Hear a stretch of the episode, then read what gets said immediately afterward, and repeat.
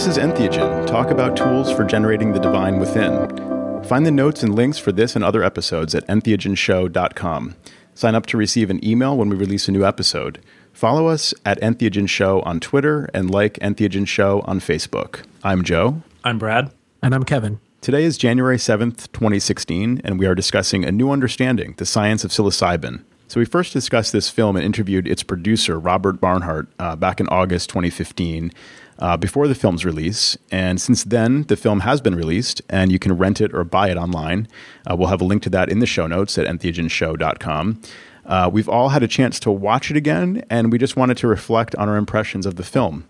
So I'll start with a quote from Alex Grey, and he says, A new understanding, the science of psilocybin, puts an original face on psychedelics. Not the typical faces in the media of delusional dropouts associated with drugs, but the faces of normal Americans, some suffering from the final stages of terminal cancer.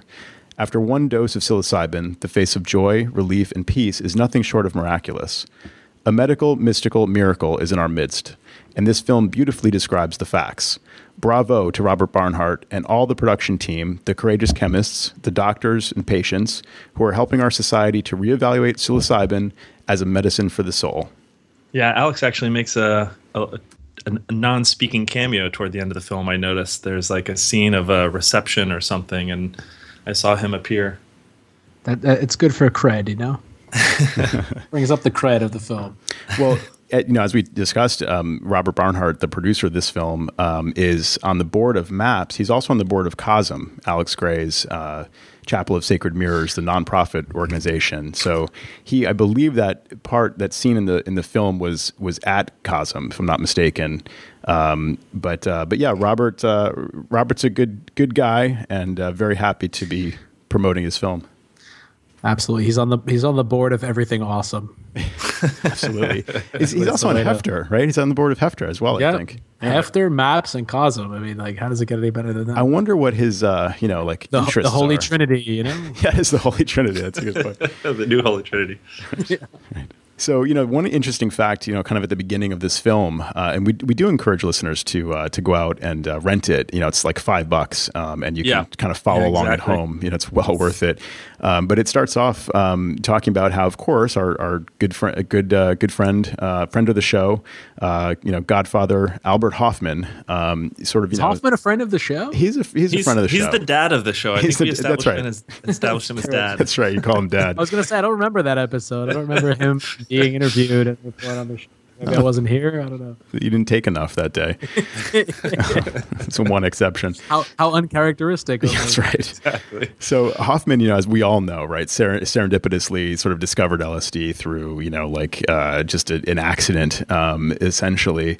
Um, and you know, but not a lot of people know, as if that weren't enough, discovering LSD and founding this entire psychedelic movement uh, and all the promise these these uh, compounds um, hold inside. He also went on to isolate the active chemical in, uh, you know, magic mushrooms, psilocybin mushrooms. Um, he's he isolated and also synthesized psilocybin.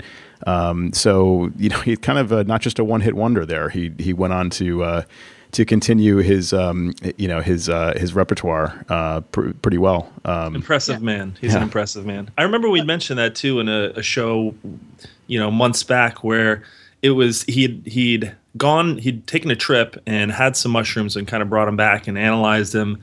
And when he went back to is is Maria Sabina is that the name? Kev? Yes. Am I getting that right? Yep. um, in Mexico, right? And so I remember reading about how mushrooms was a seasonal thing, and based on the rains and based on the time of year, you could harvest them. And so, kind of as a gift that he gave back was like, look, you know, I put it in a pill form, so you don't necessarily need to wait uh, until that part of the year. And uh, it, Maria Sabina endorsed it, if I remember correctly. She said he did well. that's right. Absolutely. I think I think that was kind of the point was that Hofmann wanted to he wanted like the ultimate litmus test, right? He wanted to bring it back to somebody who had only known natural psilocybin and you know and have them actually tested. And so Maria Sabina was the perfect uh, test case, and I think it was probably it gave him like a you know a serious uh, academic boner when he when she uh, you know when she gave him the okay, you know. Well said. thank you, thank you. No, he, no, he, uh, he actually his description of the scene too is when they when they uh, you know they, they took the the psilocybin pills together and he he kind of uh, humorously describes how everything in the room starts to take on like this Mexican character and you know and, and uh, basically he's sitting waiting for her reaction and she kind of smiles at him and she says the same she said the same I think she said the same spirit is in these pills as in, in the in the mushrooms and uh, hence the the boner began. well, back uh, shying away from the boner and back to the film. right. Let's not get Joe, too distracted. You mentioned you can rent or buy the film, so I just wanted to reiterate: it's it's five dollars to rent for forty eight hour period. Uh, it's ten dollars nine ninety five to buy, so you can stream and download anytime through Vimeo. And again, this will all be in the show notes, but you can also go to the website anewunderstanding.org and you know go go there or the Vimeo page. Um, there's also a lot of great information on the website itself about the participants uh, and the researchers who were either interviewed or a lot of the research um, that was done that was represented. Um, it, they're listed there. A cool little bonus is I I rented it, so I I don't know if it's true if you buy it as well, but there when you when you rent it, you can also watch uh, DMT, the Spirit Molecule. So kind of two films for one for the price of one. Yeah, well worth every penny for sure. Um, you know, DMT, uh, the, the, Spirit Molecule, that was a, a book by Rick Strassman. Um, when that really kind of ushered in like the the new wave of psychedelic research back in the 90s. I think he when did he do those uh, studies. I think it was like you know like mid '90s or something like that. Um, the book came out a little bit later, but um, that was really the first time that research had been done. The film, you know, of course, points out how right after Hofmann, research started and then was immediately basically squashed um, after Leary kind of started giving everybody really high doses. I think is essentially what the to distill it down. Um, yeah. Is that Leary a fair take on it? Yeah, yeah, and Ken Kesey, Kesey, on the West Coast, you know, the the Merry Pranksters. So, I mean, socially, it, it, was inflammatory and it was reacted to politically, you know, and unfortunately, it was scheduled such that no research could be done, and all this promising, um, you know, uh, research that had begun all had to come to a stop. Right. I mean, guys like Jim Fadiman, you know, were, were out there doing studies into uh, you know effectiveness uh, in helping people get their work done, uh, think creatively, solve problems. They were having really, really, really effective results uh, with problem solving. Um, and all these studies were kind of like underway, and they were using actually much smaller doses. Um, you know, hence the current uh, sort of uh, fad of uh, microdosing from Jim Fadiman, um, and and uh, nice. the, the microdosing. Wait, fad. wait, wait! I can't talk about boners, but Joe can make that cheesy joke. Come on, man. hey, it's all welcome here. As far as I'm concerned, it's all welcome. so you know, these guys were all in the middle of these very legitimate research, and uh, the I think it was like basically what the FDA kind of stepped in and said, "Oh no, you don't." Um, and then there was nothing, you know, as we've lamented many times before, nothing happened for decades um, until that first work with with DMT. Um, so it's very fitting that um, you know Rick Strassman's film, you know, uh, about uh, DMT, about his research with DMT. Uh, comes along for the ride when you when you rent or buy um, you know Robert Barnhart's film uh, about psilocybin uh, because really psilocybin is what uh, really just up leveled um, you know the, the modern era of research um, because it's I think really what it comes down to is psilocybin is something that is you know uh, still 100% as psychoactive as LSD, still effective in you know a single dose, relatively small dose, um, long enough acting where you can get some real kind of therapeutic benefit and real mystical experiences out of it. Um, but for a lot of people, it's not as scary as you know LSD. It doesn't have the same associations with acid. Synthetic. Um, it's not synthetic. And right. unlike LSD, no one has ever turned into an orange or a glass of orange juice from psilocybin. um, so it has a measure of safety above and beyond LSD. Yeah, I, I, met someone when I was in Peru on my way to an ayahuasca retreat who hosts. She's um, she's not from Peru. She's actually Canadian, but she was there working with the host that I was working with, um, and she hosts uh, psilocybin um, ceremonies in Mexico. So mushroom based ceremonies akin to what you might imagine an ayahuasca ceremony would be like. So there's a lot of structure. You know, there's probably a maloka. There's a, a setting of intentions, Um, so that you know that that ex- I learned of that then. I didn't realize that you know you could have that kind of experience, but you know I'm sure that has been happening for thousands of years. You know, Brad, it's like it's cool that you point out the the whole structure part of it. I, I can't help watching. Uh, you know, when I'm watching this sort of documentary, and it's. I mean, I'm. It's really cool. I'm. I'm really happy that all this is happening, and I'm. I'm kind of watching how uh, it's kind of like the Western world is catching up to where indigenous people were like thousands of years ago. you know, because really, really, it is. You know, not to sound uh, like arrogant or or whatever, but it, it really feels that way because it's like you know, it's all the protocols that are set up and all the conclusions that are drawn from this are things that I feel like, you know, if you told like a really, you know, just just like any average shaman back in the day, it'd have been like, yeah, I know, you know? obviously. Uh, well, you know? yeah, depending upon whose version of history you you listen to or choose to believe, you know, some people believe that even Western um, Western religions and Western society was, you know, based on experiences with either psilocybin or ergot or whatever it may be. With the is it Eleusinian? Is that how you say it? I think the so. Eleusinian mysteries. Yeah. Yeah. Um, so yeah, I'm actually. I just I got uh, you know I think when you when you start having a podcast about entheogens, you start getting like better Christmas presents. and, uh, so I got like really good entheogenic Christmas presents this year. One of them was uh, Terence McKenna's book, uh, "Food Food for Gods." Food of the Gods. Food of the Gods. That's it. Yeah, and I've, I've just started it, and it's uh, it, it, he he makes that claim very early in the book that he really believes that modern that, that religion stems from uh, humans' relationship with psychoactive plants, and that you know the, the, fact that mushrooms grow at a certain time, and that that time is based on on the lunar calendar, and people can make that association and have this kind of profound experience. Uh, that he really believes the foundations of modern religion are are rooted there, you know, and it it's an interesting theory. I don't know how I feel about it, but it's definitely worth thinking about. that was something that uh, Anthony uh, Bossis um, mentioned in the movie that uh, you know th- throughout history, people have been able to have this mystical experience through you know various ways, um, you know, with or without uh, you know a drug or any kind of uh, chemical or uh, substance kind of uh, accompaniment. But um, it just so happens that you know these these substances are just a re- really reliable way of having a mystical experience.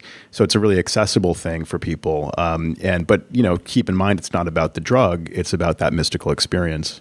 One of the first things we see at the beginning of the film is uh, Annie Lev- Levy or Levy. I don't I don't remember how her name was pronounced, but uh, but she's one of the three patients interviewed for the film, and she's uh, terminally ill at the time the, the, the film began, and kind of we see her progression throughout the film. But she basically makes the point that in modern Western society, we don't uh, speak about death. It's sort of a, a non conversation. And for a person who's terminally ill, uh, obviously, this is a, t- a touchy subject and something that uh, through her experience with psilocybin, she's able to deal with a lot better. And uh, to, to me, one of the coolest parts of the film because you know I think it's hard for it's probably hard for some people who who don't know anything about this subject to to listen to these things. Even though I, th- I think that the film does a great job of bringing the bringing the issue to the normal person, to the person who knows nothing about uh, psychedelics. And uh, but anyway, there, there's a point in the film where her we can see her at her funeral, her son's eulogy for her, and it's very spoiler ob- alert Spoiler alert, totally. but uh, it's like Game of Thrones, basically. I mean,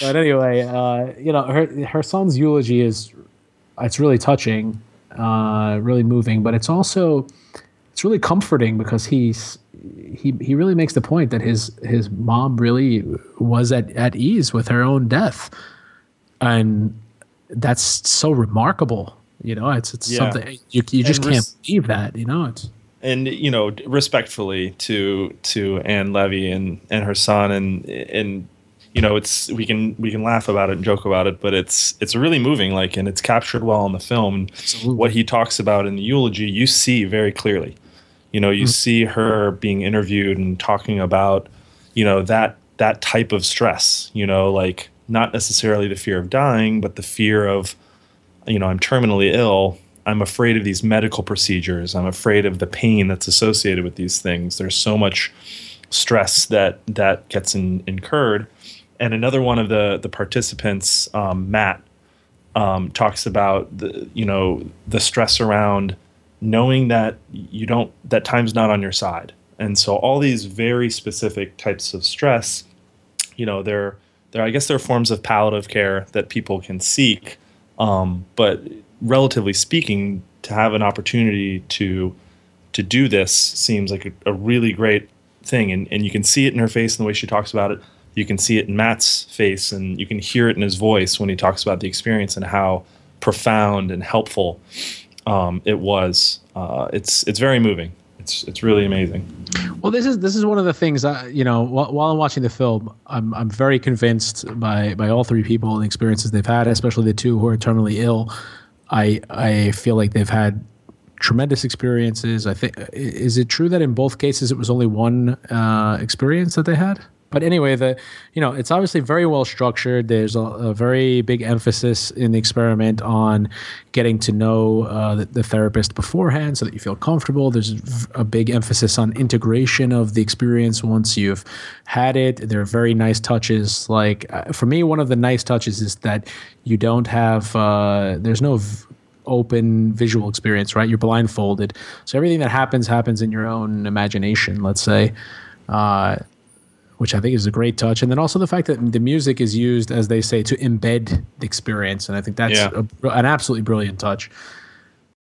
What I was thinking while watching this is, and I wanted to pose the question to you guys is what, how do you think, what is it about the experience that helps you confront something like death? You know, what, what exactly happens in the experience that makes you f- change your perspective on something like death. I mean, the the the final chapter of your life. Hmm. Good question. Uh, one thing to and to begin answering that, you know, it's it's a huge question. And to begin answering it, I'm reminded of another part in the film where the the one participant who was not terminally ill, Sandy, um, she she talked about how in her session she had the opportunity to grieve um, for a loss, you know, for a death uh, for a family member of hers. And I've had that experience. Um, I had that experience when I was in in Peru and I'd done a uh, San Pedro um, ceremony, and and the, and it was music. It was rooted in the music as well. And I think I've st- I've told the story in an episode a while ago, but how like the music was this Hare Hare Krishna chanting, and it was uh, you know we're sitting in this garden looking at these flowers and it's this beautiful positive experience. And then in this this Hare Krishna song the the lyrics you know instantly change to the lyrics of Amazing Grace. And I'm totally brought to my my grandmother's funeral who'd passed away. It's a couple years ago now but at the time it was within the past year. And I I did you know I it's not that I couldn't grieve before but I had an opportunity to either you know continue the process or complete the process. It's unclear which, but um, part of the confrontation of death. And to answer your question, Kev, like how does that experience help you deal with it? I think one huge way is just the contemplation and the confrontation. You know, it's I think mm. our brains are so sophisticated at avoiding pain. You know, and it's not uh, it's not effective or it's not efficient.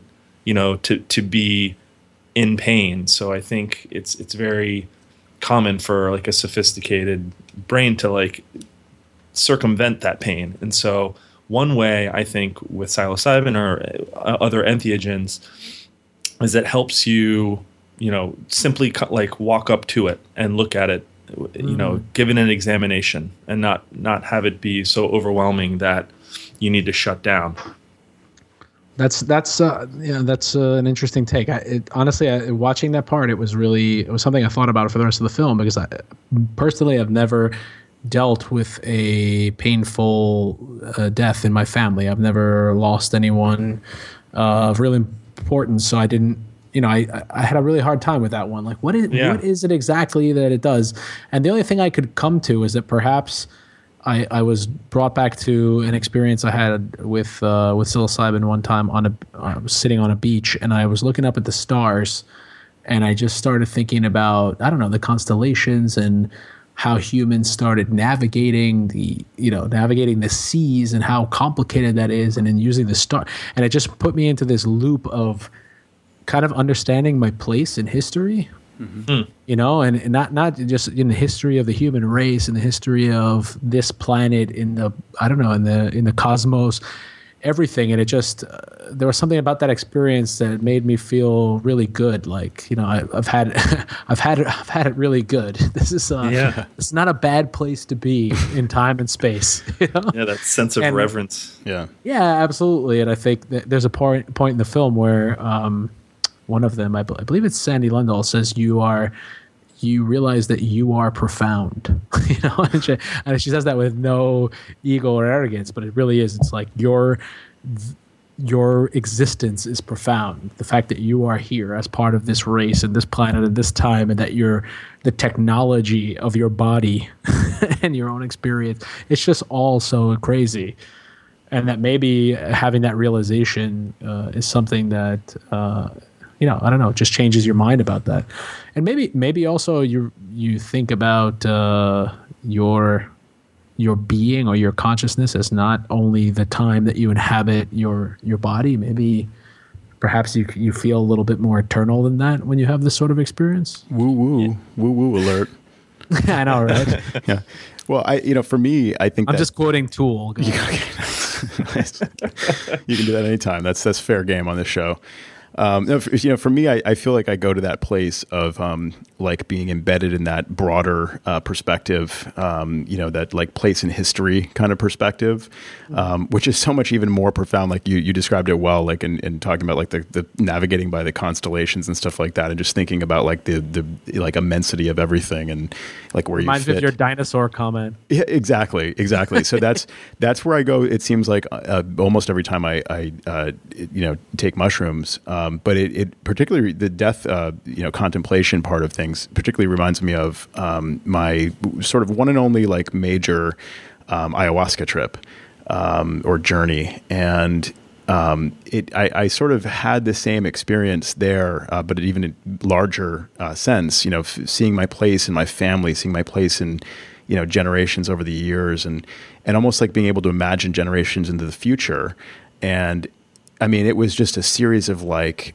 oh, you know, like that kind of thing, like aha, you know, those those moments, and like just kind of getting a lot of stuff.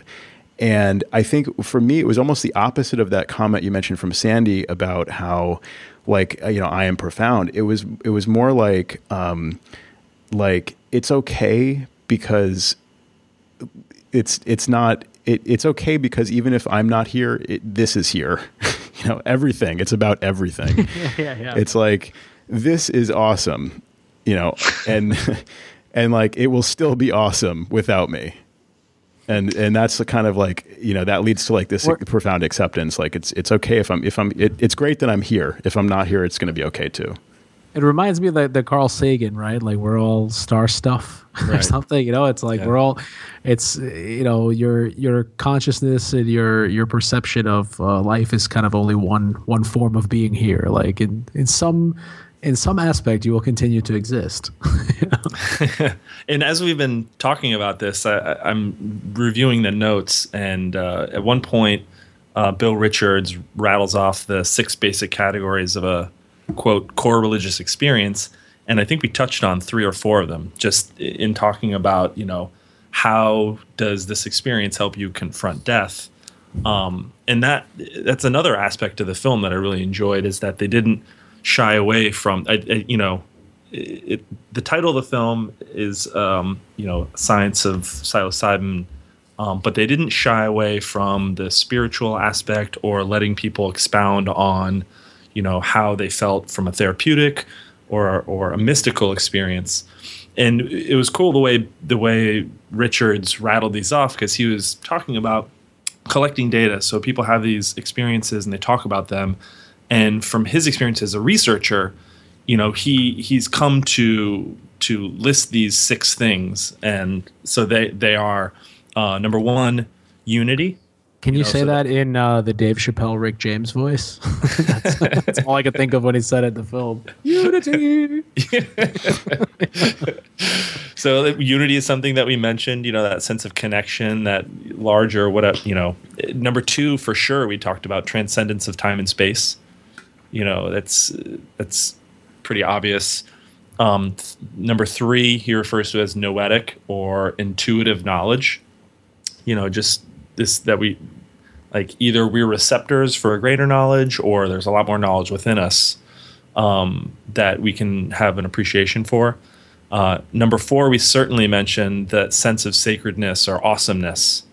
Um, as well as number five, they seem kind of interlinked. Uh, a deeply felt positive mood or joy or peace or love.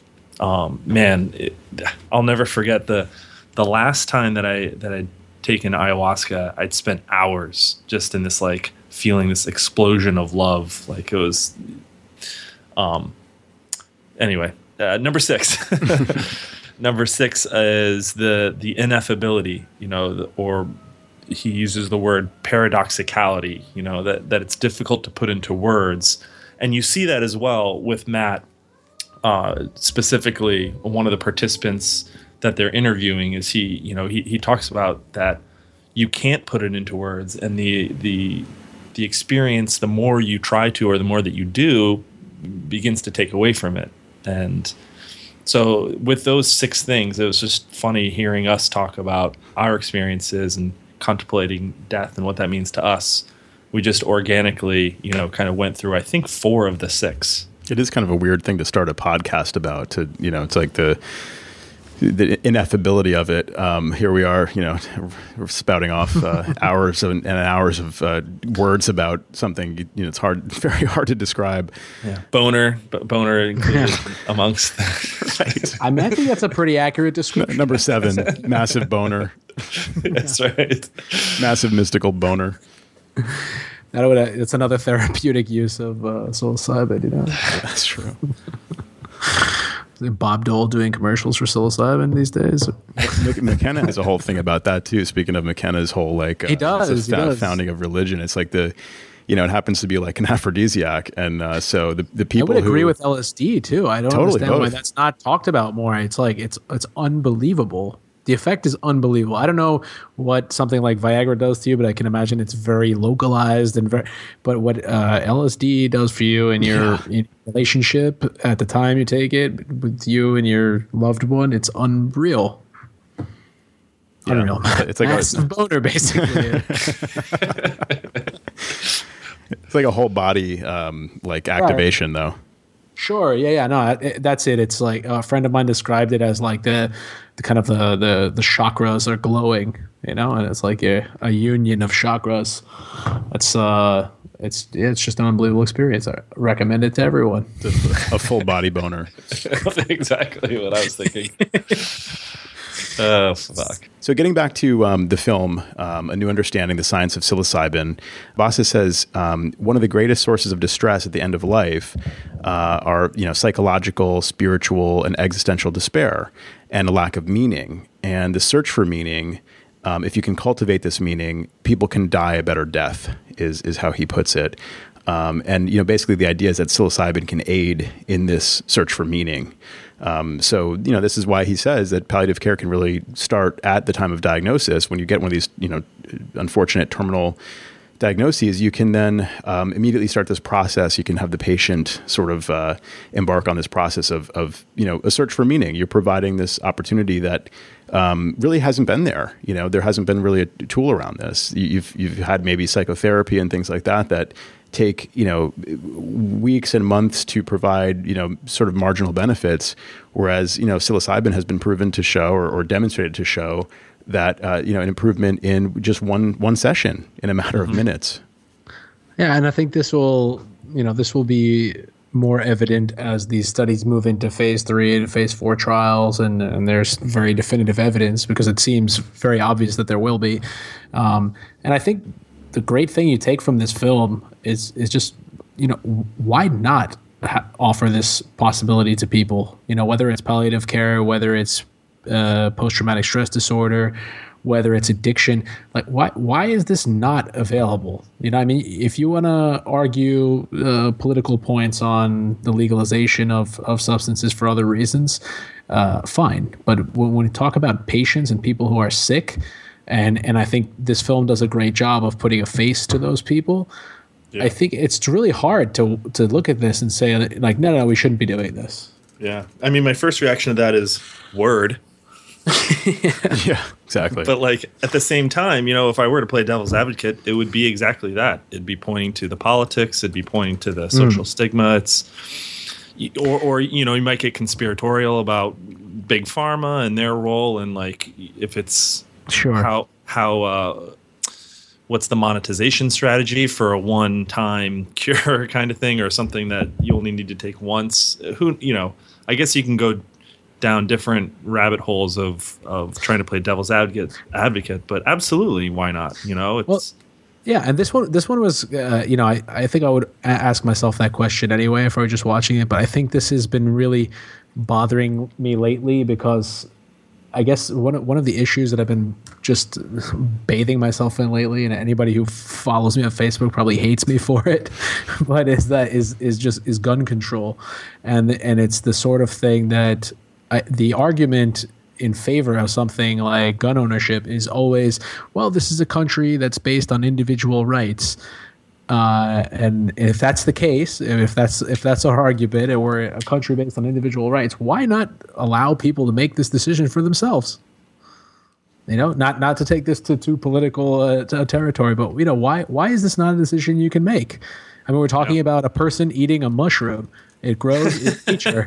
you know, I mean, it's like there's a lot worse things we can do. Um, yeah, totally. Word again. Word. I register word one more time. And uh, you know the it's I, am totally optimistic that we're he- we're heading in that direction. You know, Joe, you you started to list a couple, you know, of locations where research is being done.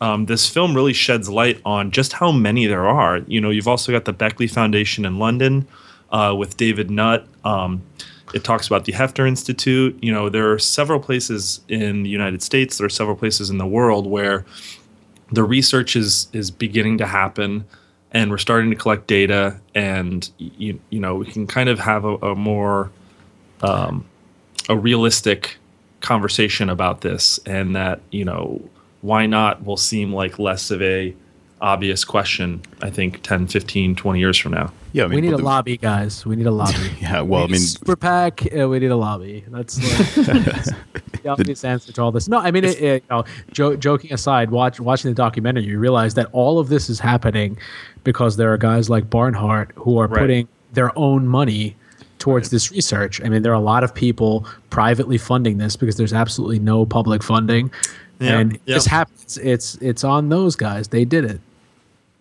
yeah. yeah. Yeah, th- and th- thanks to them. I mean, thanks to Robert for, for making this film and and, and for you know funding these studies um, and and many others. Amanda Feilding is mentioned in the film. She's a great, I think, benefactor to um, is it uh, is it Beckley or Heffter? I think one of those two, um, funding some of the studies in London, and um, you know there's and there's there's other people too. Obviously, Rick Doblin's been just laboring for for years about this stuff, and we've talked about him before. But the you know the why not has a really specific answer, which is that these drugs are Schedule One, right? Which, as we've defined in the past, the drug or substance has a high potential for abuse. I don't know. Do, you, do people abuse LSD? Do people abuse psilocybin? That's kind of an open question. I, I think there's that's has yet to be seen. But in any case, um, you know, it, it has junkies, no currently accepted medical use, right? And that's the this is what we're working on. We're working on getting a use uh, for medicinal purposes to be accepted uh, in the U.S. Um, and then you know, number three is there's lack of accepted safety, and that's of course the other thing that these studies are working on, especially in, in uh, the phase one trials, um, but also in phase two. You know, part part of it is not only you know efficacy but also safety, um, and these things are being uh, proven now, um, and or have been proven, uh, and will be further you know proved uh, in in uh, the phase three trials. Um, but you know, did, did so Schedule two, to as distinct from Schedule one, um, these drugs are um, have a high potential for abuse still questionable about this stuff, um, but they have a currently accepted medical use. So you can move a drug from Schedule One to Schedule Two by basically proving a medical use. Um, and some of the drugs in Schedule Two, these things would be in good company, right? You'd have you have morphine. um, opium. Uh, you have uh, you you have um, cocaine. Cocaine is scheduled too. Um, so d- does this mean that like psilocybin mushrooms they grow in cow shit are worse than than uh, you know somebody doing a line of cocaine? I mean, I I just I, I can't uh, quite wrap my head around that. Methamphetamines those those are Schedule two drugs. Um, so you know let's at least elevate LSD to the level of meth, shall we? Seems a little backwards, you know, here and there. Yeah, agreed. One of the things besides medical use, though, that the film gets into is just the you know as as um, uh, as is sometimes said, um, the betterment of well people. Um, this is a study that's going on um, at uh, Johns Hopkins um, right. with Bill Richards, and they're you know he's very interested in studying how psilocybin can help people awaken, how people can significantly grow in a very short amount of time. These are things that, that we've all witnessed, and we appreciate their husband more, as is the case, in the case of the film. right, exactly. that was a cute. That was a cute part of the film. Very cute part, and, and I encourage listeners to check that out. Uh, that's another uh, very lucid, uh, you know, f- feedback from Sandy, one of the participants in, in that study. Um, but I mean, these these are real benefits, and this is another really um, wonderful area of study. You know, not only just to you know help people with these extreme you know terminal illnesses and PTSD and um, addiction. You know, those things are mentioned at the end as well, not focused on in the film, but they're they're also uses that are they're being studied. Um, but the uh, just helping people to have a better life in general, help the betterment of well people. I think that's a really valid, worthwhile pursuit as well. Yeah, and Word. I think also the uh, I think also the the interview with David Nutt, uh, who, who's become kind of a personal hero of mine, uh, towards the end of the film is just great because you can just see the enthusiasm he has for uh, using these substances to answer a lot of questions about how the brain actually works and about what consciousness is and it just he just has a list of of great questions and he feels like uh, you know that this is the best route towards answering them and un- better understanding the human brain and all the implications that that that could have. And i just feel like you know when you it's making these things schedule one is like you know it's like breaking galileo's telescope you know? It's just precisely it's yeah. just brutal. It's just it's suppression of curiosity and, and of progress. Who who yeah. is that that you're uh, talking? Uh, David Nutt. Do you have a boner for David Nutt? I do. I bust a nut for David. I can see the bumper sticker now.